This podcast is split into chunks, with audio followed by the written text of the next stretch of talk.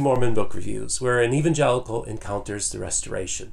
So, all of my books so far have been five out of five stars, and I had promised all of you that I will eventually get to some of the stinkers in my collection. Uh, first of all, I want to thank everyone for the great support that I've been receiving, and I do have some interviews coming up. I actually taped one this weekend, and it went very well. So that's the latest on the channel. Now let's get to the book review. Here it is The God Makers by David Hunt and Ed Decker. This is a infamous book. I was a little child when they ran the God Makers uh, movie on our local Chicago Christian television station. And I went to a Christian school, and the God Makers was the talk of the playground. I remember seeing the infamous God Makers cartoon and uh, being uh, it being implanted firmly in my brain and gave me some very negative views of Mormonism. However, that didn't stop me from being continued to be interested in your movement and the restoration. So, let me explain this book to you. This is quite simply a propaganda piece. Um, this is not a Christian book, okay? This is not a Christ-like book. This is a book where you have an individual individuals who had very um, end justifies the means mentality. They, they were going to do whatever they could to make Mormonism and the LDS church in particular to look bad, make it look of the devil. This book came out during the satanic panic uh, period in the 80s where everybody was looking for devil everywhere, and they tried to tie it into that.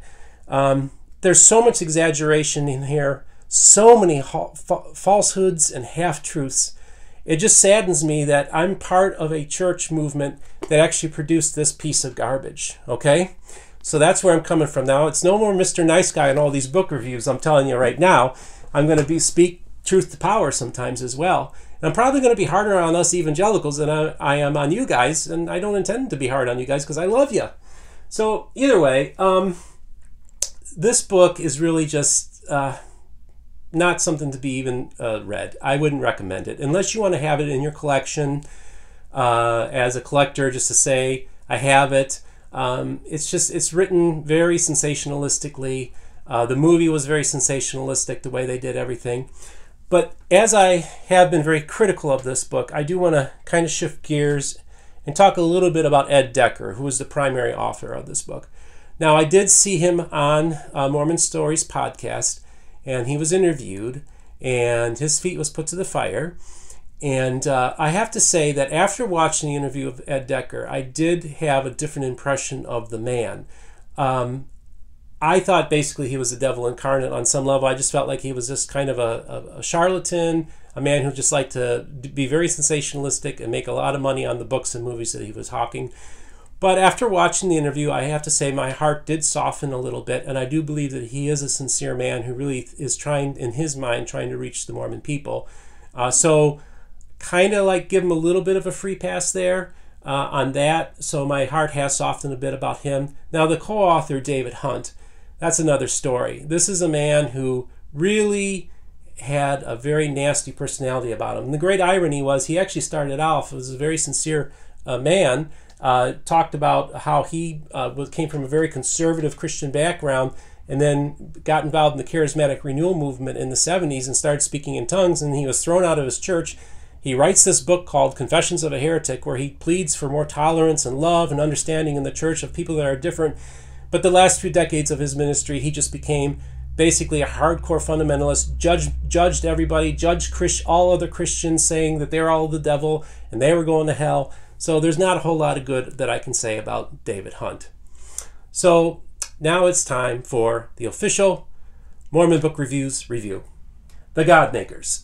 if one wants to crawl into the darkest corners of the evangelical movement, this book would be a good place to start. This is simply a piece of propaganda garbage that makes Chick tracts seem enlightened. If one wants to read an evangelical book that is completely devoid of the Spirit of Christ, this is the one. The LDS Church and the Restoration in general is presented in such a distorted fashion that it makes my heart grieve. The review, this review is a call for repentance. Evangelicals, we must renounce this book and ask for forgiveness for bearing false witness. I personally collect any and all books that are just even tangentially related to the topic. For collectors like me, it is worth having in your collection. I do not advocate book burning. For any reason. But if your power goes out during a winter storm and you need some kindling to start a fire to keep warm, I would be okay if you started with this publication. I hereby award this book zero out of five stars. Like and subscribe, ring the bell, and uh, comment. I'd love to hear your comments. You guys have a great day.